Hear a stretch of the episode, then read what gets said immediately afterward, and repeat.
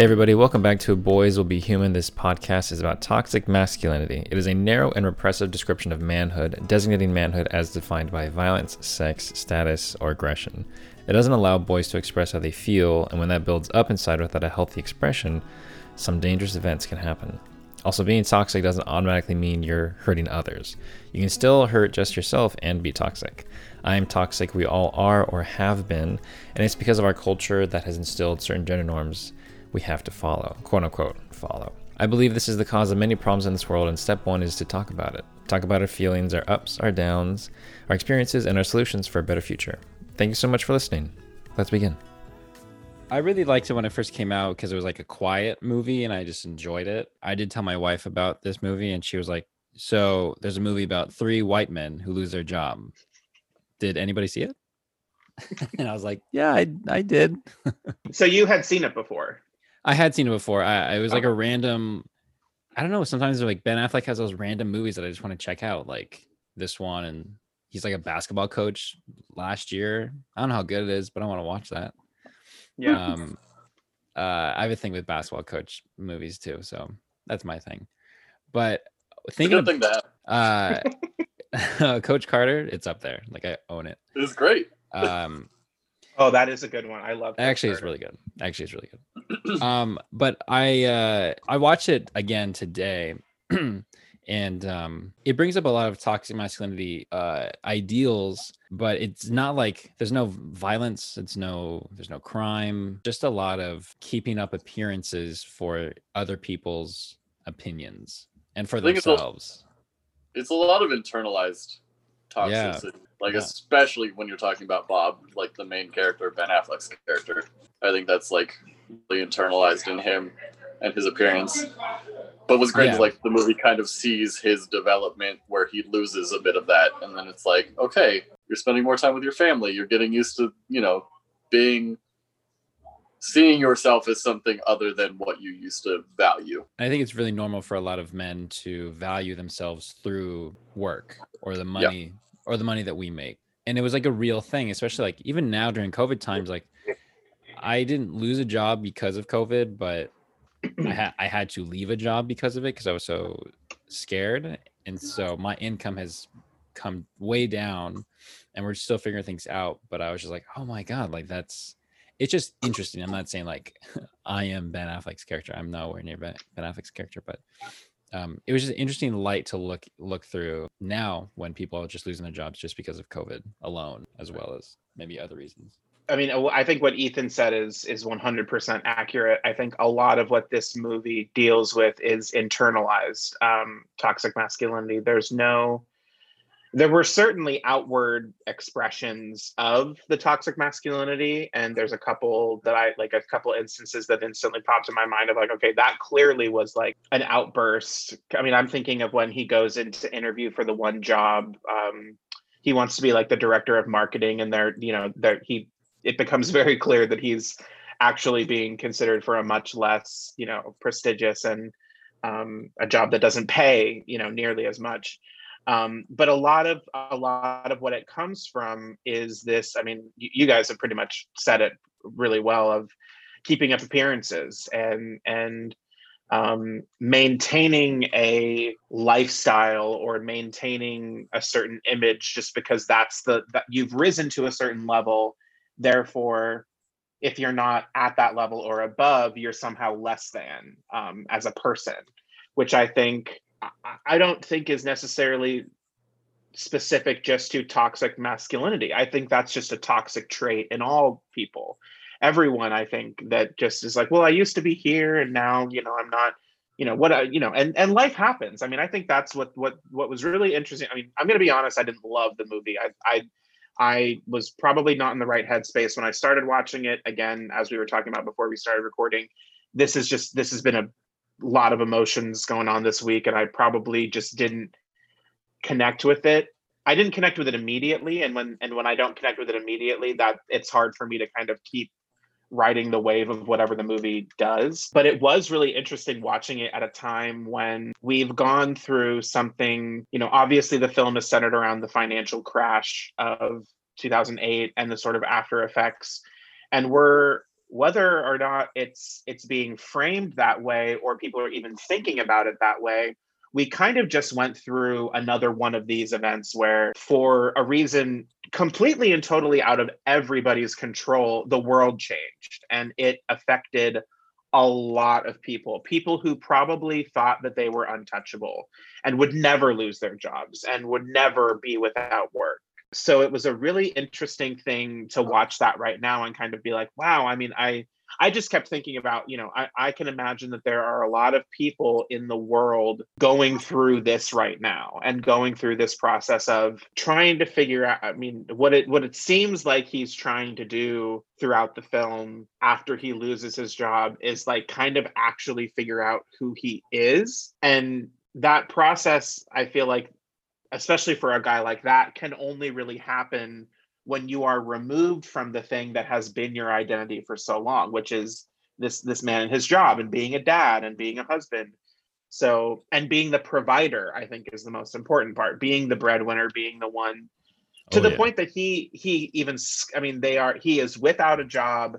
They are in dire straits, and he initially completely completely rebuffs the idea of his wife going back to work. Just like completely like he and he doesn't even it doesn't even seem to think, you know, he doesn't even have a second thought about it in that moment. Of he's just like, oh no, no, no, no, we're not there yet. They're like, you don't need to go back to work. And it's like for me, I'm like, wow, I was like, whoa, dude, like maybe she should go make some fucking money. Like, I don't know. Like it's it's that kind of thinking of like but these things are ingrained especially like that i mean i'm i'm going to assume by the accents that we're talking about boston i never really got like a clear sense of where we were but like the yeah, accents for me were was boston yeah um, they were they're like in the northeast massachusetts but i don't think they said boston per se and, Boston was where the job was where he flew. And he flew to he flew to Chicago, right? He flew to Chicago and he was like, "Oh, I just came in from oh. Boston." Yeah, no, you're right.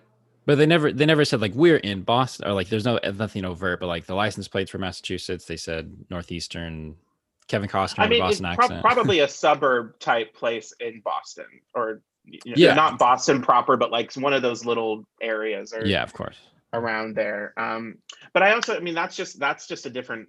That's a completely different part of this country. I mean, that I I would suspect that the I the ideals of family and work are very different in a place like that versus maybe somewhere a little bit more liberal like pretty much anywhere in california. I mean there's you know there's conservative parts but like on the whole california is a pretty laid back uh, place. Um, so it, it, it, was a very interesting movie. I mean i think that i don't nec- i personally don't really know if the with the way that they ended the film I don't really know really if any lessons were learned here, which I think in a in a movie about toxic in a movie that is not necessarily about toxic masculinity, but definitely without really being aware of, uh, uh, without being aware of it, certainly dips its toes into those waters. Um, it was very interesting to me that he just kind of like, and again, for anyone that hasn't seen the movie, spoilers here, but like at the end, he just like gets a job and he goes into work and it seems like everything's kind of clicked back in but it's like for me i was just kind of like well wasn't this whole point about like figuring what figuring out who you were outside of this thing you've always been doing and then you kind of just end up landing right back in it.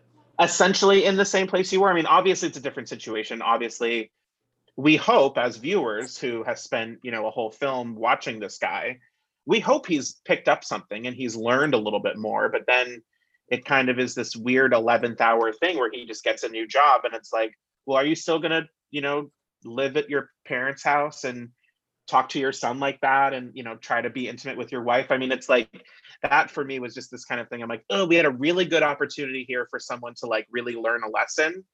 And it didn't seem like we went that way but we're also talking about a movie that's 10 years old. And the intent and certainly the targeted audience of a movie like this wouldn't have noticed and probably didn't care in the end if he learned anything. And it was a nice kind of closed loop movie where instead it could have been a little bit more open ended. I would have loved to, I, and I genuinely thought they were going to do this for a second. I thought he was going to still work at the brother in law's company for like a right. split second. I was like, oh my God, he's not going to go.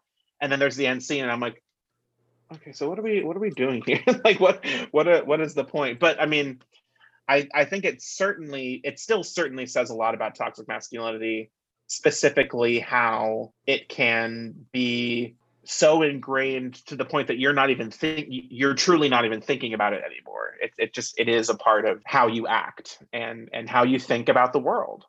I mean I, I could not get over the scene where the wife offers to go back to work and he just immediately after having just gotten fired just immediately dismisses it out of hand. And which again i probably shouldn't be surprised given the circumstances and given the locale but it was still this thing of like oof, I don't think that would I don't think that would fly today. Like if this movie tried to come out right now, I do not think it would have I don't think it would find certainly a place in popular culture. Like I don't think the mainstream like entertainment media would have a lot of good stuff to say about it. There was still a lot there. There was still a lot going on in this movie that I think is worth kind of dissecting and, and talking about.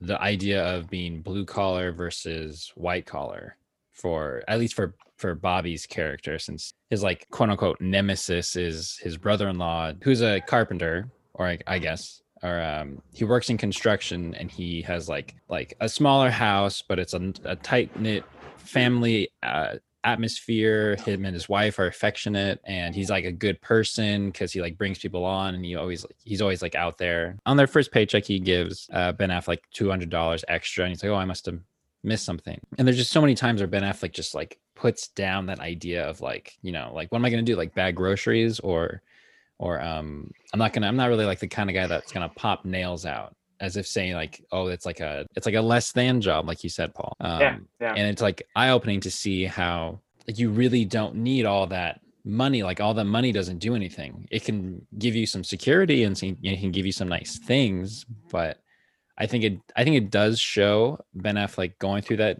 journey pretty well. But I yeah, it was just like it was so interesting just watching like, oh yeah, a lot of men think this way. Like I I can't do this job. And I do it too. Like I'm not gonna lie, like I there's jobs that I've taken, like I've I've worked for fast food restaurants and I hesitated because of just the appearance of it. But it's so ingrained and it's and and I'm not even like I'm not even a rich northeastern rich person from from the Northeast with a nice car and a house and kids. I think, um, I mean, you touched on it a little bit, both of you did, but that very first scene where it shows the kitchen with all of the appliances lined up on the countertops, I think is like a really, like, it's just such a quick little cut, but it's so perfect to see like where he started or where he thinks he started, and then to just see the descent over mm. time. Mm. I mean, specifically in this country, like we as a society place so much importance on our role and our profession and how much we make and that kind of defines our value. Like when you're introducing to yourself to someone you're meeting someone for the first time obviously pre-covid but um, you you know that that immediate question to hey what's your name? Oh what do you do? You know what do you do for a living? And that's that's that immediate oh you know do i want to continue talking to this person does is their job interesting? Like do they make a lot of money? Do they not? You know people say doctor or lawyer and you're like ooh like wow. Where'd you go to med school? Where do you practice? Yeah. Right yeah. exactly. And it, it's immediately you know that status earned right in that conversation and you know from your peers. And i think 2008 really highlighted the fact that like a no one was safe right um, so this movie's really playing off that whole no one's safe thing, which is again happening during this pandemic. No one's safe, right? In both job and health at this point. But yeah, you know, he holds on to that Porsche for so damn long, right? Like he holds on to the the golf membership for so long. Yeah, that ho- that and hospital it, scene is crazy. You and you realize that his wife was a nurse, right? You know, at the very least, she's a CNA. I say least, but like CNAs do a hell of a lot of work for very little pay and like do not get the respect that they deserve. Shout outs to CNAs. But I say very least, but like, you know, that's still a nurse. Like they're still caring for people. And to say that your wife can't go back to work, like you said, Paul, like it's just astounding to me. But yeah, that to, that hospital scene was horrifying. right, I mean, it was really hard to watch. it was just like we're really having this conversation right now. Like, yeah. You pay, cancel that check. Like cancel that check because i'm paying the bills and we can't afford any of it. Like yeah. it was just i i think it feeds into that pride which pride is not necessarily a bad thing. Um like you should have pride in certain things that you do But Yeah. I think that we as a society take too much pride, and especially men in this society take too much pride in our profession and put too much stock in what that means for, you know, providing for our family, for, you know, driving the nice car and owning the big house. Like that means too much. And it's become a very toxic trait in our society. And he is like the embodiment of that. I need these things to keep up appearances so that everyone believes I'm successful Yeah. and I'm not just an asshole with a resume. And that was my favorite line where she comes back and you're like, You are an asshole with a resume. Like you're just an asshole with a resume because you don't have a job, you're making no money, and you're paying all of this fucking money, like all of this for all of these expensive things that you don't need, right? So it's just, I think that's what struck me the most. Yeah. I mean, 2008 was rough. I- like, it kind of hit home for me because I remember my dad losing his job and like parents having financial issues. And I mean, I wasn't as aware of it as probably I should have been because I was just leaving high school and, you know, you're Yeah. thinking about college and all the fun things you're going to do, not necessarily worrying about, you know, the financial issues um, that you're not necessarily aware of as acutely as you should be. Um, so like that part resonated with me but also like yeah when my dad lost his job it wasn't he didn't want to flip burgers or like make sandwiches he was too Yeah. proud to do those things um, and so he ended up not doing anything which i think may have hurt him more in the long run just because of a lack of something to do yeah. but It really it really hit me when um the son got rid of the Xbox. Or was it the son that got rid of the Xbox or the mom? Yeah. asked No, it's the son. yeah Yeah. he just that if he could give it back. mentality. I I didn't do that, but I definitely would have had them. And I- I feel like I would have had the mentality a little bit if I knew more about my family's financial situation. Plus, he's Right. like he's the only boy, and I think he puts a lot of like it's crazy how much I think sons can put pressure on themselves if they're the only, especially if they're only boy and they're the youngest. Like, are we? We're all the youngest, right? Yep, I'm the youngest. Yeah.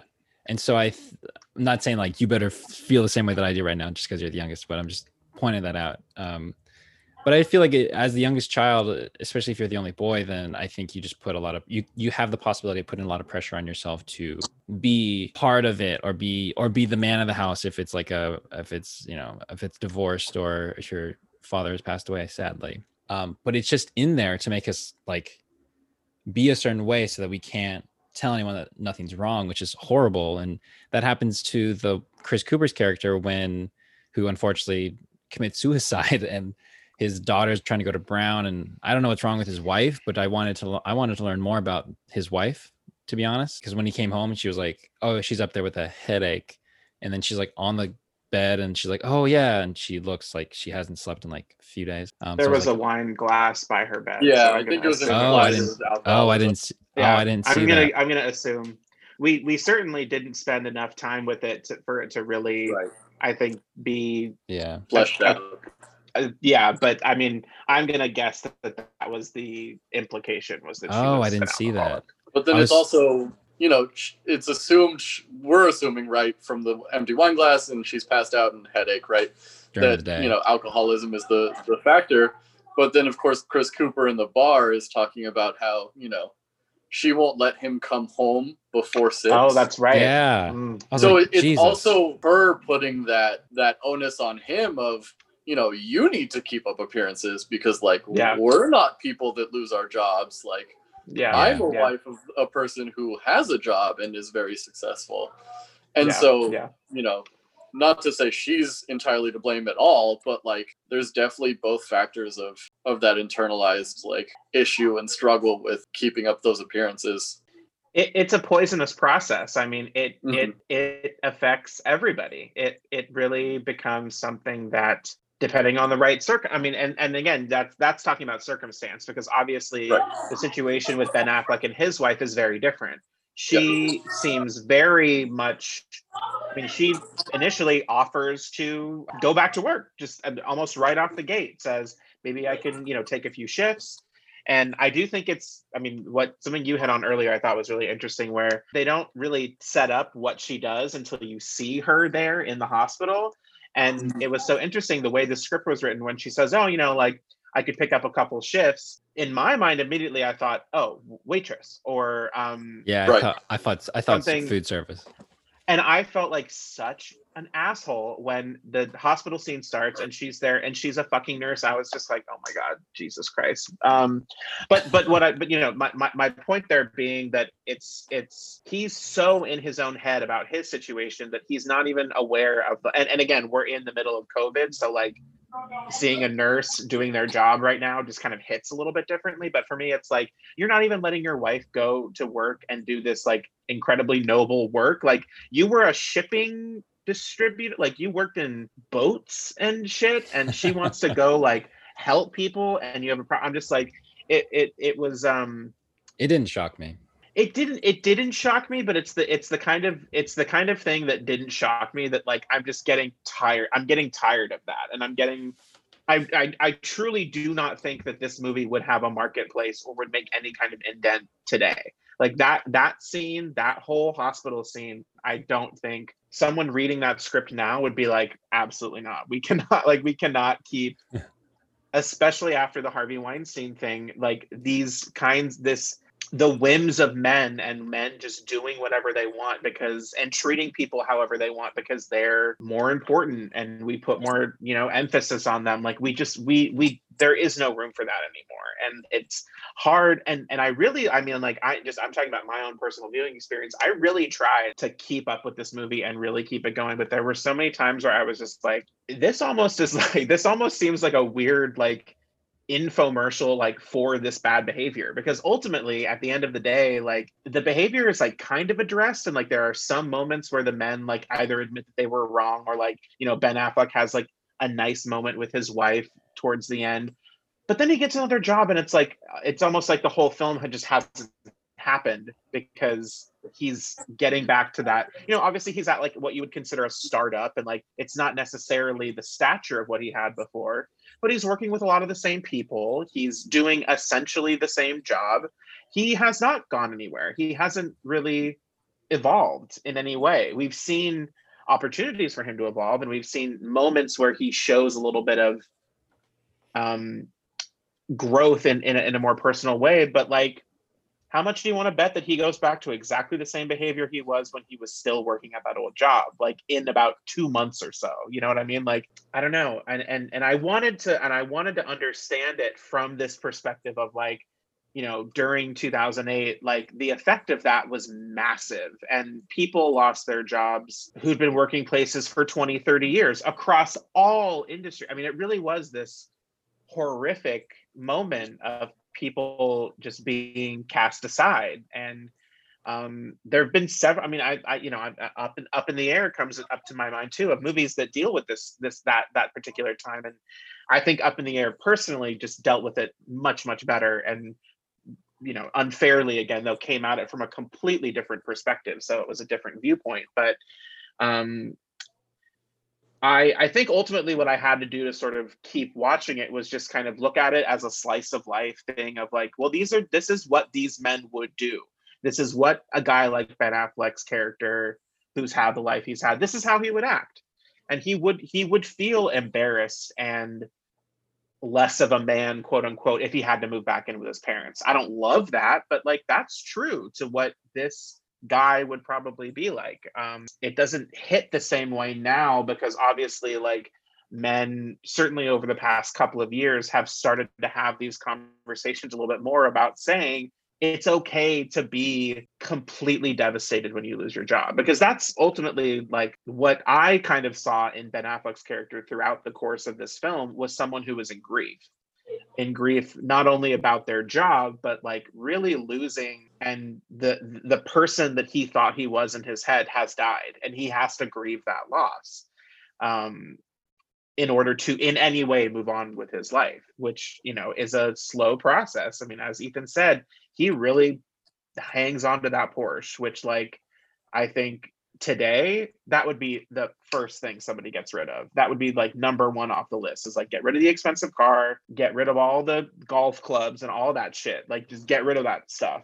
But we're you know we're we're talking ten years in the past, which is it's really hard for us to remember how different the conversation was about men at that time. You know, it's yeah. it's it's like night and day. And I feel like it's oh. more. Oh. It's good. No, I went last time. You go.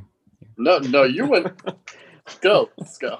I was gonna say, I think, uh, I think it's also more societally accepted for people to move in with their parents now, as well. But maybe, but I don't know. When we graduated college, which was, which was only two years later after this movie came out, it felt acceptable. Like I, I didn't feel any shame saying like, "Oh, I have, I'm moving back home with my parents." Maybe for that kind of person, it's just too tough. Um, well, but I we mean, were we college kids. 22, right? And he's 37. Yeah, yeah I mean, I, I, I, I, I, I totally see your point though, but and but the thing that I was going to say was that cultural, that kind of cultural shift, I did feel like happened in those two years because it kind of had to. Like the the job loss and the marketplace just completely changed after those two years and it was almost it became like the norm like you had to move back in with your parents and it wasn't like a lot of the times it was not people choosing it it was out of necessity. Like i'm when i moved out of our place in san francisco i was moving because i had to. I had had no luck in san francisco finding a job and like i needed to i needed to move my life forward and the only way to do that was to go back to la and move in with my parents. Right. so it's just it it I, I feel like that shift probably could have happened. And i mean it is interesting. The movie i think also it's it's very surprising to me that this movie was even moderately successful coming out as quickly after um, that event. I mean the fact that it's 2010 and this and we're dealing with like the 28 financial 2008 financial crisis. I mean, that is a tight turnaround for all of a sudden people to be like, okay, now watch this movie about this that we just went through. I mean, it's kind of insane that it was that quick because I I would have a hard time believing that people that went through that would want to pay 10 bucks to like watch it. a movie about it. Like Yeah.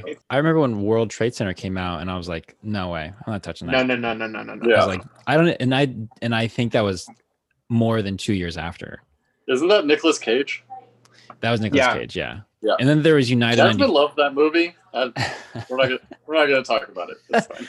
I mean, I know there was United 93, which was about right. the plane going to another place because the mm-hmm. passengers the rioted. in Pennsylvania. Yeah, the one that, that is a great movie, though. It and is a World, great movie. World Trade Center was kind of it was Oliver Stone garbage, but United 93 is phenomenal. It is phenomenal, but just knowing dark. that, but just knowing that it came out even after right. a certain amount of time, I was still like, I can't. When I watched it, we were living together, Paul, in, in Koreatown. So that was like 10 years afterwards. And that's when I felt yeah, comfortable to like, yeah, watch I think something. more. More so. It was more than 10 years. Yeah, it would have had to be. I also think, I mean, moving back in with your parents, just to take it back real quick, Right. We also right. lived in the most expensive city in the United we States did. at the time. Yeah. For our social bubble, I don't think it was at all like taboo to move back with your parents because it's yeah, like, it yeah, not am I going to pay three grand for rent? today or exactly. am i going to go move with my parents where there's a spare bedroom with all my stuff and like maybe i can actually get a job um, yeah. that can you know i can survive on or make savings and then like finally move somewhere else like I think yeah. that was that was definitely a shift that that happened also because of our locale. I mean, yeah, we also definitely. all grew up in California and still live in California, so we've been accustomed to higher cost of living for for our lives. So um, it wasn't like a culture shock or anything like that either. But it was also a quick move. It wasn't like we were moving to like Colorado or somewhere across right. the country. It was a quick, you know, we I could hop on a plane and be home in an hour. You know what I mean? Like yeah, that. Just, or a bus was, and like get there in six. Yeah. Yeah, yeah. You used to take those buses, right, Paul? I used to take the Greyhound all the time. I, I was again another thing I was thinking about the other day when I was like, I cannot believe you did that. Um, because I had a friend who was at UC Santa Barbara. So oftentimes I would take the Greyhound from San Francisco down to Santa Barbara. We would spend some days together, and then my dad would come up to Santa Barbara and pick me up. It's like an hour and a half on my way home, and then I would do the other way. Sometimes I would go from LA, Santa Barbara, then up to up to yeah. San Francisco. I used to take them all the time too. Those like Megabus, Greyhound. Oh, yeah. Yeah. I never did. Legit. Never did. I took a Greyhound to Las Vegas one time. Don't ever do that from San Francisco. That- it's Oh. the ah. worst. That sounds awful. They just, they just take you to LA and then over. And it's like Oh, 15 God. hours. Oh, 15 no. hours and like a layover in LA. it's the worst. Yeah, that's a big ass layover. I mean, that is going way out of the way. It's terrible. It's the Oh my worst. god. Because nothing just goes from San Francisco to Vegas. There's nothing. Yeah, There's no easy way. So yeah. Do you think there was anyone you could root for in the movie? I tried to root for Tommy Lee Jones, but then he had the he has the affair, and I was like, oh fuck, like this guy. you know what's funny about Tommy Lee Jones' character is that he has that affair and like he doesn't realize that the exact same thing happens with his affair that happened in his marriage. Yeah. Like the I noticed that exact same nonchalance, like not caring, not talking.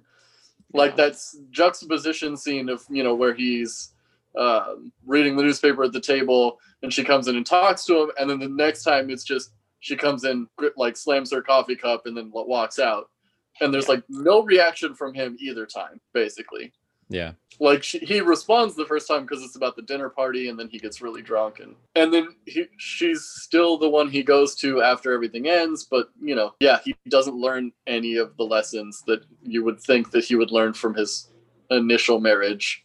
yeah. But his like his professional side was so like these are good people. You're, what are you're doing, what you're doing here is wrong. Like, which I was like, yeah, like someone's got to stand up to uh to Craig T. Nelson. like has the affair, and then he Craig- goes like, Craig T. Yeah.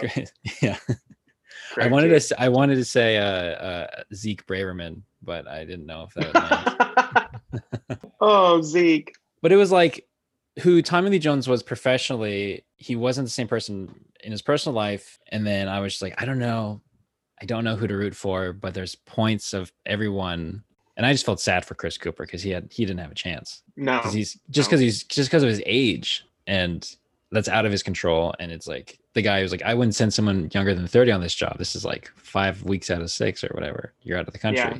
I felt I, I did feel bad, but I think it's just because of all this all this mentality of masculinity that it's that's put in us as young boys as of now. Hopefully that changes obviously, but Well, I mean, just quickly, like Chris also his Chris Cooper's character worked his way up. Like, you know, Tommy Lee Jones at the end after the funeral is talking about how he would hang from the ceiling, like laying welds and you know doing doing all the grunt work initially, and had worked himself up to a point where, you know, he was one of the the higher paid people in the company, and like you can't just lose Yeah. that and then start at the bottom again. And as someone who like didn't have experience in anything else, basically, Yeah. from you know, yeah, his resume is long, but you know, she's like, take this out, take this out, dye your hair, and he's just like, that part all me. I've done. Like this is this is the culmination of my life and like my livelihood,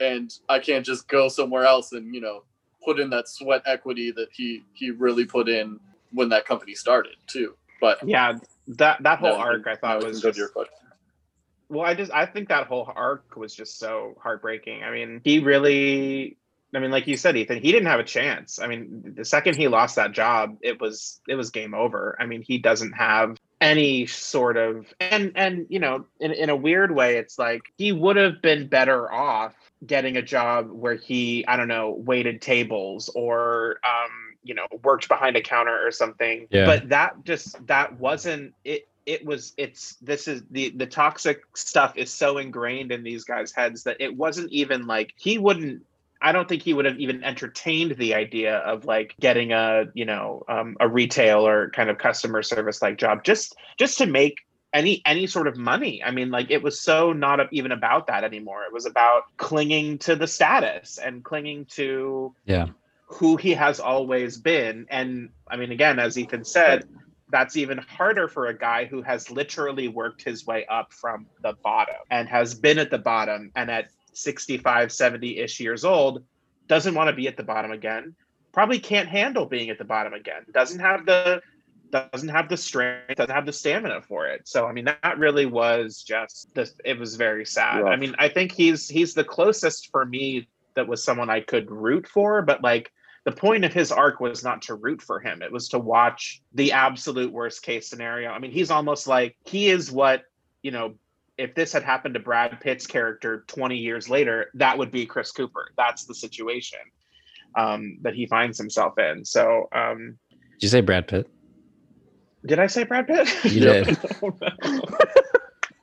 I was waiting. I was like, "Yep." I saw. I No, heard I it. mean, I meant to. I'm talking about Ben. I'm Ben- Ben, Affleck. Ben Gotcha. Affleck. We knew, we knew what you meant. But yeah, I mean, I it it's um it was just tough. I liked I liked Ben Affleck's wife. I kind of rooted for her. She yeah, was cool. I was I was gonna She's say at the beginning of this the, that she's pretty much the one I'm I'm I would root for. Yeah, yeah.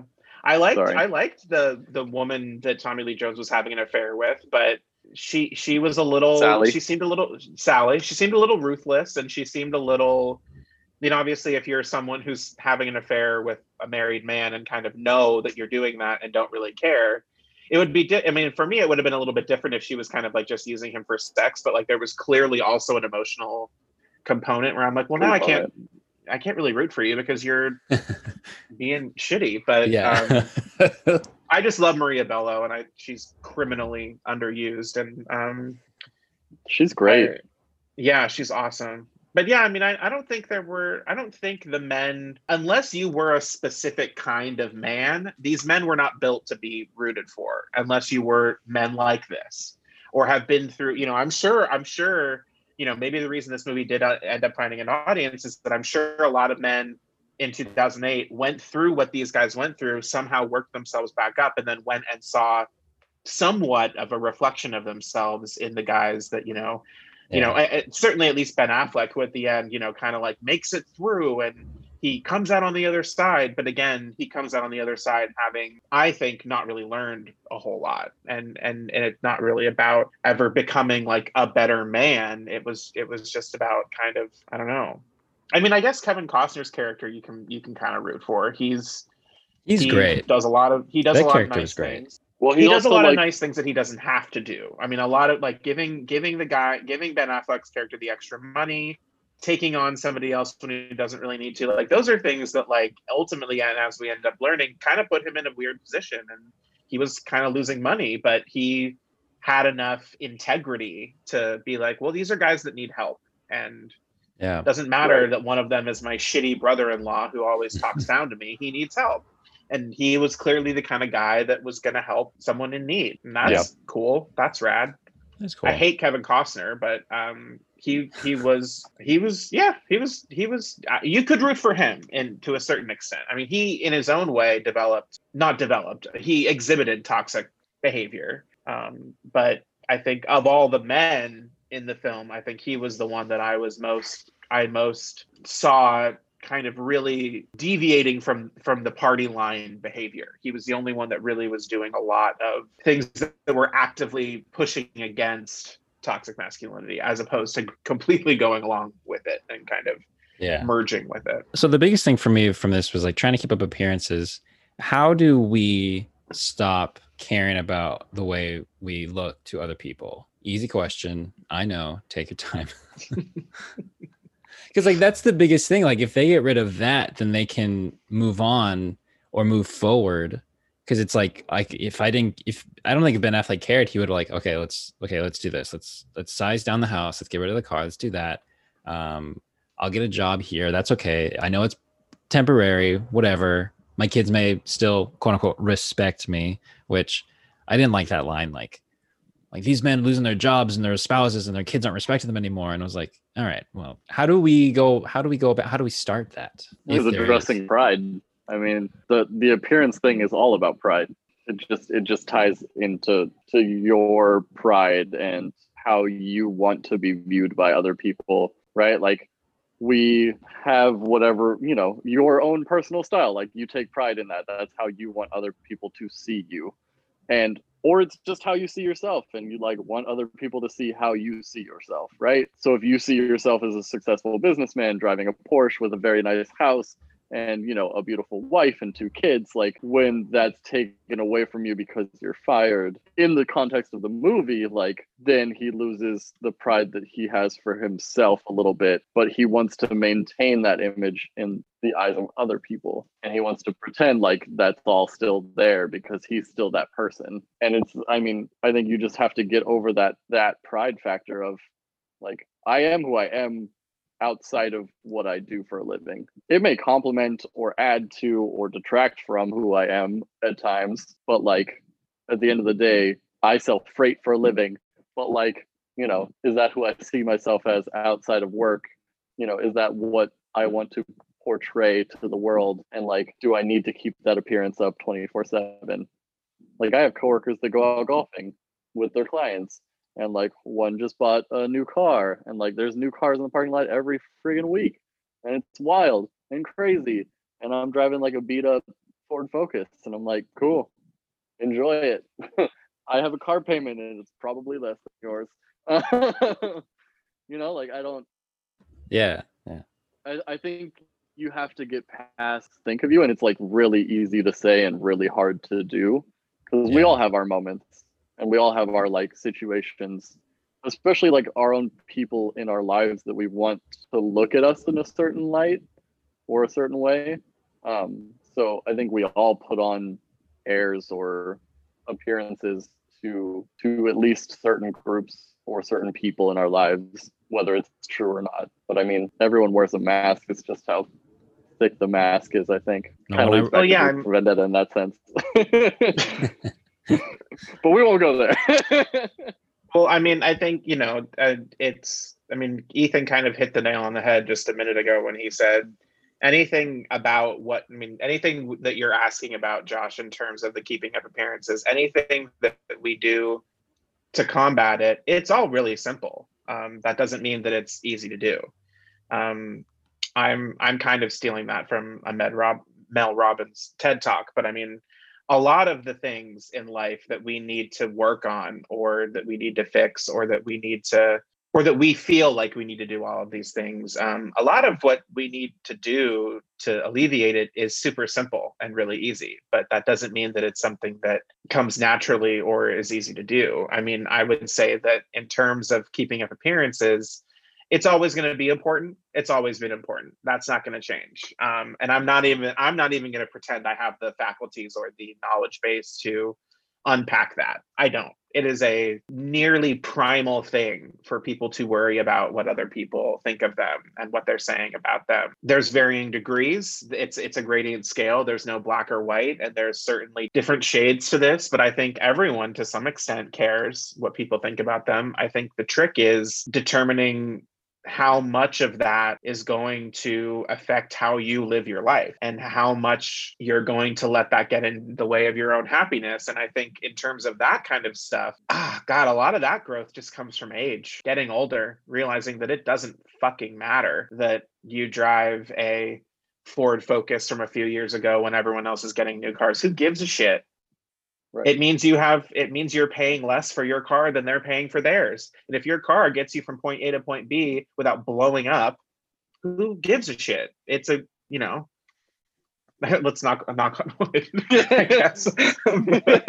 um, but but but but um, you know, it, it it's a it's a matter of perspective. I think you it, you know, however, and if you want to be someone who cares a lot about appearances and wants to spend a lot of money on your car and wants to, you know, have a great house and all this thing, there's also nothing wrong with that. The the trouble comes in when that becomes the most important thing and it, it's no longer like an enhancement to your life and it becomes all that your life is about because you know having the money to get a great great car and you know a nice house and be able to buy expensive things hopefully you know the best case scenario is getting to that level doing what you love to do. Now there is a much different reality for people out there who are like hmm well i love acting. I'd love to be an actor. I'd love to be a singer. That doesn't pay the bills and that doesn't put a roof over my head and that doesn't make it so that i'm able to live my life even at a bare minimum level. So you know i know a lot of creative artistic type people who have had to completely retool their lives because of the pandemic. Does that make them any less of an artist? Does that make them any less of a performer? No, they're not doing it right now and they don't have an opportunity to do it. But a change in circumstance does not take away who you are and the things that you love to do. It took me a really, really, really long time to be comfortable with labeling myself as an artist because I'm not doing it right now. And I think that that is such a common thing but it's very destructive because what it means is that you can only be one thing at a time. And that's absolute bullshit. Human beings are so much more complicated than that. So much more um, dynamic. Yes exactly. I mean people are people have so much more to them than you would see on a first glance. And it but where that comes from is from yourself. You have to be the one to really say look I'm not acting right now. I'm not singing right now, whatever it is. But that doesn't mean I'm not a performer. That doesn't mean I'm not an artist. It just means that for the time being, I have to do this, this, and this to survive, to make my living. And I think now, you know, you know, probably one of the reasons that was really, you know, one of the reasons it was hard for me to watch this movie is that it was so frustrating watching, especially let and, and let's just pare it down to Ben Affleck's character because let's be honest, he's the star of the movie. He is the person that the story sort of centers around. It was so unbelievably frustrating for me to watch this guy have so many opportunities to grow, change his behavior, and he just wasn't doing it. Again, this is probably a, a very realistic and faithful representation of what men over there are like or guys in that age bracket at that time, whatever. But it was still so hard for me to be like, oh my God, you are truly someone who thinks that their job is their life. And that that doesn't have to be the case. It doesn't. If you want it to be and you're doing a job that you love and you want that to be your identity great. But don't then think that i i just wish that people were a little bit more aware of the fact that like what these things that we place so much attention on are not the things that define you as a person you know it, it, it's not it's not necessarily what you do that makes you the man that you are. And it's not necessarily your status and you know the the number in your bank account how many porsches you have. Like that doesn't that doesn't in my opinion equate to something that is worth like letting slip away when it's taken away from you. You know what I mean? Like your job being taken away from you should not crumble your essence. Of course, it's going to be difficult and it's going to suck for a while when you lose your job, but that doesn't mean that you're useless. And that doesn't mean that you're not worthy of love and and understanding and compassion and empathy. I mean, it doesn't, it doesn't, it's a very for, for a lot of men, it's a very hard line where it's like, I'm unemployed, I don't mean anything. And it's like, oh my God, this is such a dangerous road to fall down because so many people feel that way. And and so many people feel that way to the point that it's now been normalized that like that's just what guys these men going through these you know all the things that we see in this movie that's just like oh yeah well that's what men have to go through when they lose their jobs. And it's so not. It's there are so many other ways to sort of navigate the situation that these men are in. And a lot of it comes from you know you, you got to show a little humility. You got to stop taking yourself so seriously. You got to say you know what this happened to me and it's nobody's fault. But that's really hard, isn't it? When there's some when something shitty happens and it's nobody's fault. That's almost worse, you know, when yeah, you, you want someone have, to blame. You want someone to blame. But a real think, sign of growth is kind of just saying, fuck, this happened. It's not my fault. Yeah. I mean, your your whole main point is is spot on. It's like attribution of self worth. Like, exactly. what are you willing to attribute your self worth to? Is it the Porsche? Is it the appearances? Is it because you had a really nice job? You yeah. know, you brought up being an artist, and and I think what's really important, especially in America, is you're not just an artist if you can sell your art. And I think a lot of people like I draw poorly, really poorly. Like is not poor. Eh, pretty poor. I have my moments. Um, I kept like a hand drawing for years because I thought it was the best hand I was ever going to draw, and it probably was. But that's beside the point. I think we are so hesitant to say that we're good at something if we can't sell ourselves doing it. And if if like like that's so you know, dead I, on. acted in like school plays and like in church things like when I was a kid. And like I loved it. It was super fun, like cool bullshit. Like I love being full of drama. Um, just ask my wife. but like moments are like super fun. Am I going to go and sell myself as an actor? Am I going to get a role on a TV show? Like probably not, but like that is not the way we should attribute our own self-worth or describe ourselves. Like exactly. Ben Affleck's character is really good at selling. Like he's probably amazing at selling. He's used to those high priced lunches, like taking clients out to the golf course, right?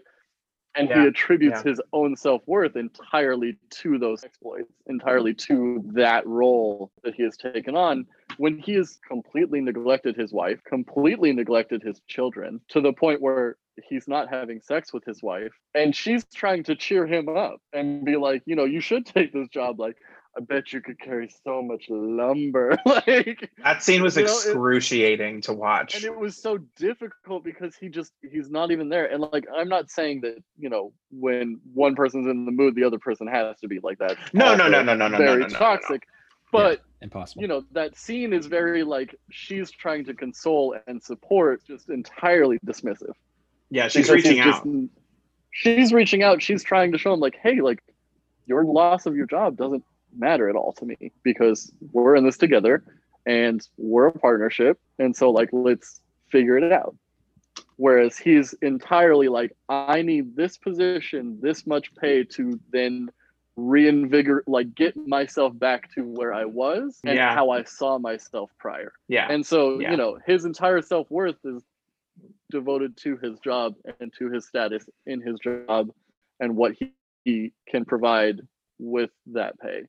So I think keeping up appearances really, you know, what you what you were saying, it totally boils down to attribution of self-worth. What do you attribute your self-worth to? And what are you willing to sacrifice your self-worth if you, you know, if it's removed from you or if you can't do it anymore, you know, that sort of thing. And there's no perfect combination. I mean, it's a Absolutely it's a, const- it's, it's a constant yeah i mean it's a constant it's a constant balance in trying to figure it out because i mean and, and what you were saying about the fact that you know all all of the sort of perks you would guess uh, you would you would say about ben affleck's job those ended up being like the reasons that he was like kind of excited about it and like that's what his life became about. But then you know regardless of neglecting his wife and children he's also then completely forgot the, fa- the fact that like well you got to that position because you're you're good at selling. Like that skill of his is completely not even in his head. He's not even like i got to the point that i was at because i was good at this thing. And it's like you've completely forgotten that that was like a skill that you had. I mean it goes back to what you were saying that we can't it's so hard for us to say that we're good at stuff to the point that like it then we're completely missing the fact that it's like well you got to the level you did because you were good at the job. You may not necessarily be doing exactly that job again but there's a every you know all of those kinds of things have a core thing and for him it's selling. And he just it, that that completely went away because he was like well i'm not doing this. And it's like that didn't take away your skill set. That doesn't change right. fundamentally who you are and what your abilities are. It may hinder you being able to execute them because of fear and disappointment and defeat but it doesn't change it doesn't alter your biology and make you somebody completely different. I did want to ask one question where have you ever had a situation where your bank account came back to bite you in the ass? I feel like it's gone both ways. Like i've had more money than i thought i would so then i made stupid purchases to the point where i then got to the point where you're talking about but I've also ding yeah, ding ding ding ding ding ding ding. Yeah, I've also been on that other end of the spectrum where I'm like I'm depositing like three dollars in bills so that I don't overdraft, which I feel like was a lot of college. Um, and again, that was probably purchasing things that I didn't need in quantities I didn't need, going to shows or doing other things. Like my overdraft Please. fees were a lot. Any like I got very know, comfortable with an overdraft fee. It was just part of yeah. it was just part of my part of my day at a certain yeah, point. those are expensive. it it blows my mind now the, the kind of shit that I pulled. Yeah. I mean, what I'll say is that I think that money is an interesting thing because especially to Uh, yeah, especially to men. I think the idea of having your own money. Well, for, for, firstly, I think as much as someone can try to teach you about money, you, you can't teach someone about money. you you have to let somebody really fuck it up with money to learn any sort of lessons about money. Um, that's just my that's just my bend on it. I think you can give someone a year's worth of like finance finance control classes and how to budget, how to save, all that stuff. And you know, you let someone go for 6 months, you know, right out of college or something and they get a little bit of money and it's just it's gone. I mean, I just I you you have to i think you have to fuck up with money before you really learn how to use it and save it and budget um so yes to answer your question yes my, my bank account has bitten me in the ass several times but i'm i gotta be honest i'm thankful for every single time it did because each time taught me something and taught me how to how to how to use it properly that it's not just this thing that you as soon as you have you get rid of it which i think when you're younger that's you know especially when money is new to you that's almost the first thing you do is just spend a whole bunch spend a whole bunch buy stuff you don't need um, buy a ridiculous amount of things that you don't need um, i think it's also like yes you need to mess up with money too but like you also need to know what it's worth and so like that first job is super important no matter what oh. it is like you you get a little bit of money then you see you screw up with that money right? That first paycheck, it, it goes to terrible things, right? You oh, screw always. up and you spend it all. you spend it all on, on things you don't need, and then you realize something comes up and you actually did need that money. Yeah. And you yeah. realize the the actual value of the dollar versus how much you worked for it. You know, you work that 80 hour week, you get that first paycheck, you're like, wow, that's is it? There's not extra in here, like you're pouring out. No, okay. Um, and you know and and that that attributes that actual value of you know what what you're putting in versus what you're getting out so then it's i think that adds to your ability to dial down and say okay like i need to spend this on what i actually need which is food rent you know like car insurance you know actual expenses that you know keep you alive um, yep. as opposed to the the other noise. I think it definitely takes that first job where you learn the value and messing up a lot. a lot. Yeah. Yeah. And you're gonna. I mean, for any young men that are out there listening, you're gonna fuck up with money. like you just are. And it's um it's not something that should be looked down negatively. Like I just think it's it's not this thing that needs to be this like world stopping like I need to reevaluate my entire life because I did this stupid thing with money. That's not what I'm saying. Um, you're gonna fuck up, and you know, in in more in more areas than just money in your adult life, you're gonna fuck up a lot, constantly, constantly, and even just when we're talking about that, if someone had told me that when I was 21, 22, I would have spent a lot less time over the ensuing eight years worrying about it and yeah. overthinking all of these things. If someone was just like, it's okay, you're gonna fuck up, you're gonna fuck up a lot, and it's gonna be embarrassing, it's gonna be shitty, but it is not going to kill you. And I think a lot of times we're taught that mistakes are gonna be the end of us and it's gonna kill us. No, you're gonna fuck up and you're gonna keep moving on with life. But the great thing about a fuck up is that you're gonna learn from it. Whether or not it's comfortable, whether or not it's fun, you're gonna learn Of course. 100%. Every every single time you mess up, you're going to learn something. Hopefully. yeah. I mean, even even it's a lesson.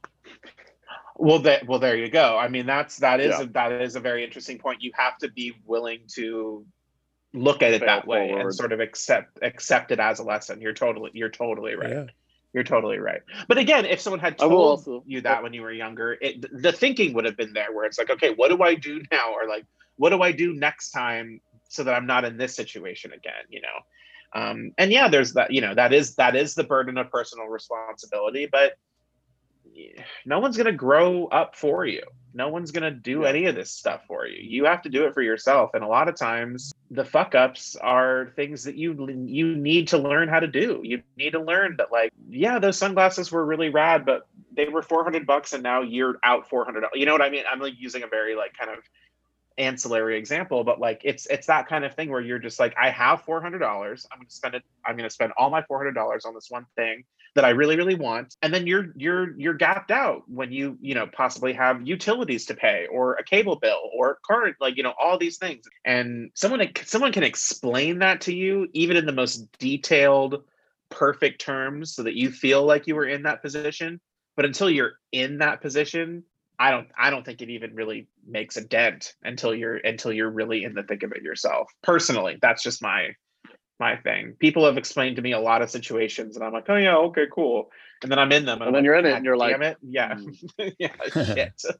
Should listen. and I mean, I think how this would tie in to the movie is like right, I- the movie I'm that obsessed were with this- talking about. concept i'm obsessed with this concept of, of golden handcuffs like the fact that you you know he's gotten to the point where he's he admitted 160k right he was making 120 plus incentives right and and then he got offered the 80k and he was like wow this is like half of what i was making that's twice as what i make now we're just gonna throw that out Oh, there oh, but it's oh, fine oh, yeah. it's fine Yeah. we're It's fine fine. um,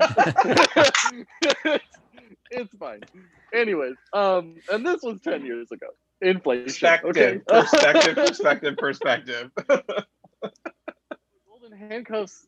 I I mean, to me, I don't know if it's an actual term or whatever, but to me, it's it's this thinking that you know you you get a certain amount of money and you then live a lifestyle surround like based upon that amount of money, right?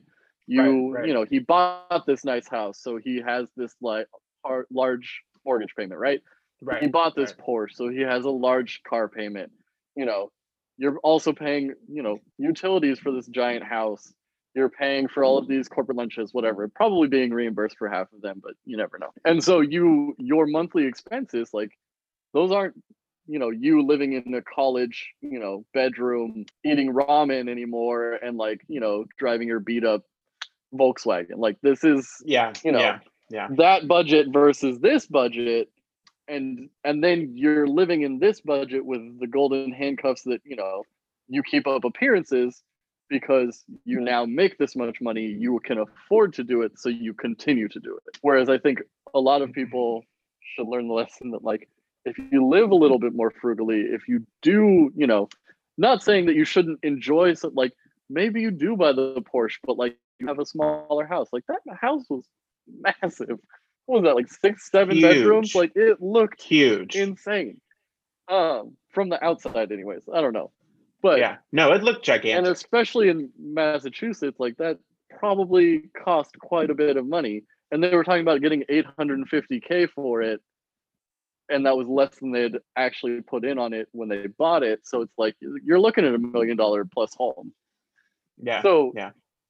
like i'm obsessed with the fact that you know you get a little bit more money and then and then people in the society like to then match their Mhm. costs their budgets to that money Yeah. instead of saving necessarily more you know you could live the exact same way you were living before but instead you moved into a nicer apartment or you know you got that new car because well why not because my old one was running funny and you know maybe it was a need but did you need to get that actual new car versus getting an older car and i think it's funny because i think about these things and then i find myself doing them and then it's like but why?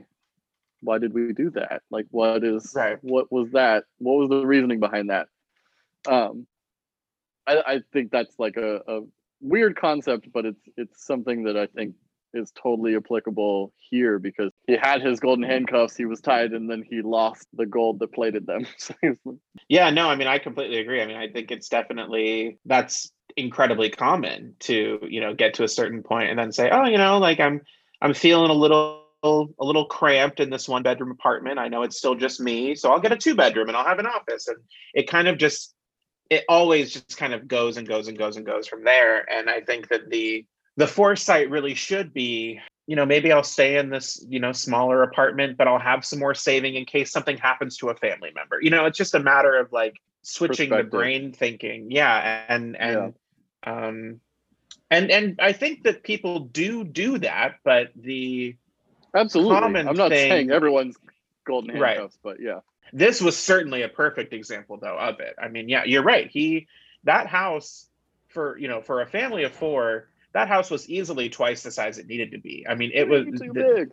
and a porsche and all all this crap it's like you, you he he'd really kind of um it almost seems like you know we we use this term a lot more for like people that work in customer service and retail but like there was no way that that family wasn't quote unquote living paycheck to paycheck like that was how they that must have been how they were keeping up appearances and And I It- I think that's perfect.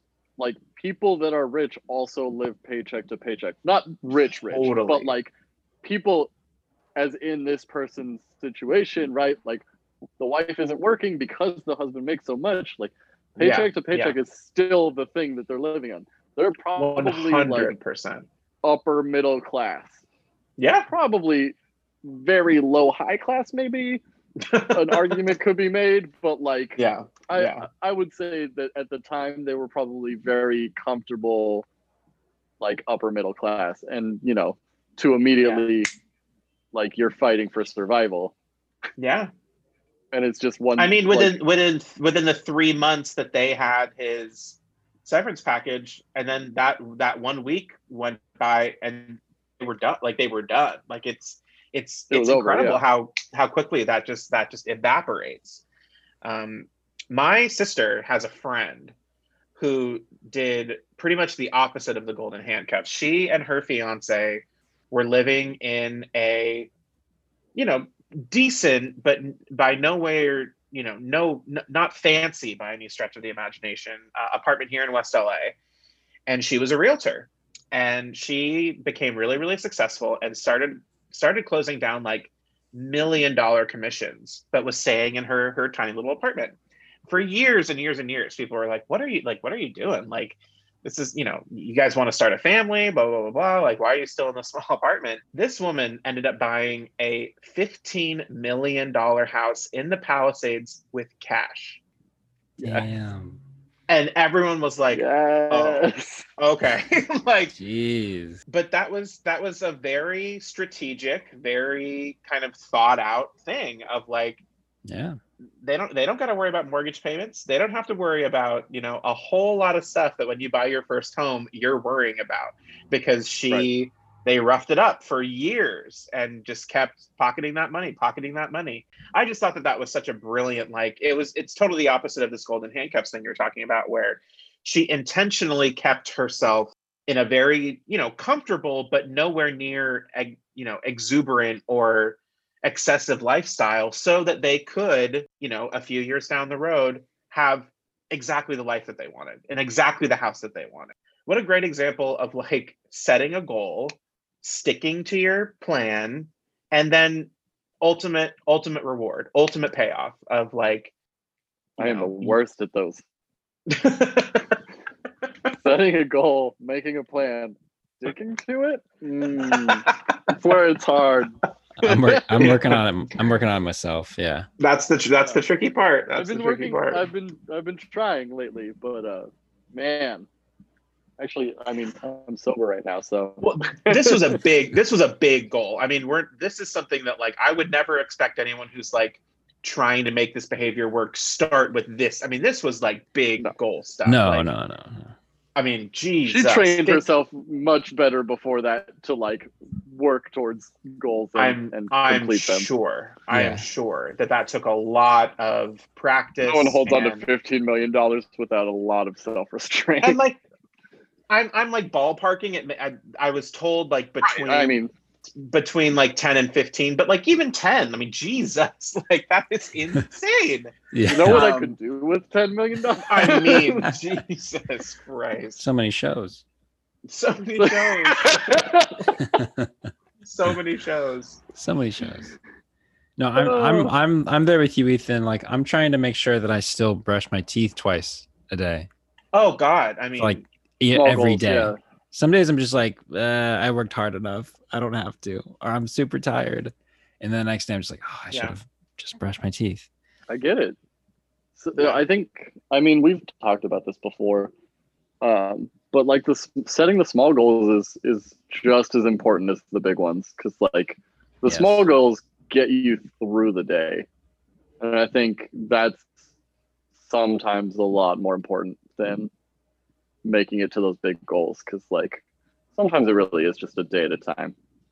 Yeah. And Oh, especially 100%. especially during a worldwide pandemic like it's This week, I mean, geez. the, yes, exactly. Since the 6th, I mean I I think a lot of people myself included didn't realize they had anxiety issues until they were told, "Hey, by the way, you've got anxiety issues. Like you probably should Oh yeah. you should probably like, you know, breathe every once Yeah. in a while Oh yeah. and like take a deep breath and, you know, five, four, three, two, one, like figure it out." But um yeah, we need to work on that. Like Yeah. I I think yeah, sometimes those small goals, making your bed, brushing your teeth, doing the dishes so that they don't pile up, like those are all very important goals that like are just very like daily intentions. You do them. Hopefully you do them. Sometimes you don't do them, but you don't feel as bad because it's not six days in a row of not doing them, and then it's a giant chore of Yeah. Yeah, yeah. then I have to do all of these things, and it's just gonna Yeah. make everything worse. So Yeah. Have you heard of the. Have you heard of the book The Power of Habit? I have not heard No. of that. It's a very good. I haven't finished it, but it's this. Uh, it's this. Uh, it's this book by Char. I think it's Charles Duhigg. It's like D U H I G G, and he basically just tells like all these stories about people who change their habits and how like how a habit is formed, how it has like a cue, an action, and then a reward. I want to say, and so it just you think about all the habits that you do every day or whatever if it's like weekly monthly yearly um, but i think they focus on more like day to day where they want to try and change things and it talks about like an nfl coach changing the way he coaches his team and people trying to get off gambling and now are like trying to stop smoking and get out get out of a gambling problem and then they're like super broke and then they become like super rich or whatever. Um, but it's interesting just to think about how how it's just like there's not much you have to change physically but then having to keep it up like having Mm. to keep it going that's really or that's what i take that's what i take from it is like just having to keep it going is so that's the hardest part. Like if you want to stop smoking they have an idea like the the stress of that makes you want to smoke is not going to go away. So you can't help that. So it's not the cue that changes that makes you want to do things. It's and not the reward either. What's it's the it's the trigger or like the the action that needs to change. So like if you get like a like a craving for a cigarette then you you just need to find something else that gives you that same pleasure or or whatever to get that same reward but it's not smoking anymore. Um it's i don't know if i'm making it sound easy. It is not easy and it's not just like for smoking it's for anything. Um but uh, it's crazy how powerful that is and how when you get into a, a habit of doing something you can change it into a good habit and once you get that good habit locked down then it just changes your whole day or, or, or it could or it could change your whole week Yeah. or your month because i started doing things like that where I, I write down things i want to do daily and they're not big it's like i wake up i do yoga uh, and it's not like right away it's not like i pop out of bed and like just go into stretches um uh it's like i just like jump out of bed i'm like all right cat cow Woo! but I, even- but I even write it down like like check the laundry and put the dishes away from last night and I just like, Yeah, things that I can just quickly check off and then the dishes are a real but thing then you like me. look back at it. I know, I get it. But then you look So- back at it and you're like, I did all this stuff today. Like, yeah, and you can point to it and you're like, look, like look all the stuff that I did, did today. Like, so you can't say, oh, I did nothing today except like binge watch yeah, 60 yeah. episodes of television. Like, you know, like, yeah. And and that's like kind of where I was a couple weeks ago. So I, I yeah. So what Change is and what's the name of the book again?